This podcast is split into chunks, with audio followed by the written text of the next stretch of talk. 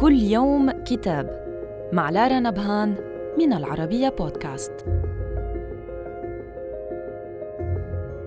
نتناول اليوم كتاب العالم كما تفهمه الفيزياء للكاتب جيم الخليلي. ضم الكتاب مقدمة رائعة بالإضافة إلى عشرة فصول اختص كل منها بتناول أحد المفاهيم الأكثر جوهرية في الفيزياء الكلاسيكية والحديثة.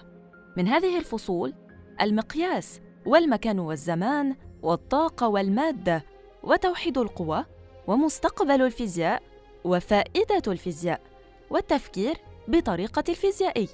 ولم ينسى المؤلف أن يضمن الكتاب قائمة ختامية تضم عناوين مرجعية لكتب منتخبة بدقة مع تعليق من جانب المؤلف يبين أهمية هذا المرجع في سياق التطور التاريخي لفهم الفيزياء.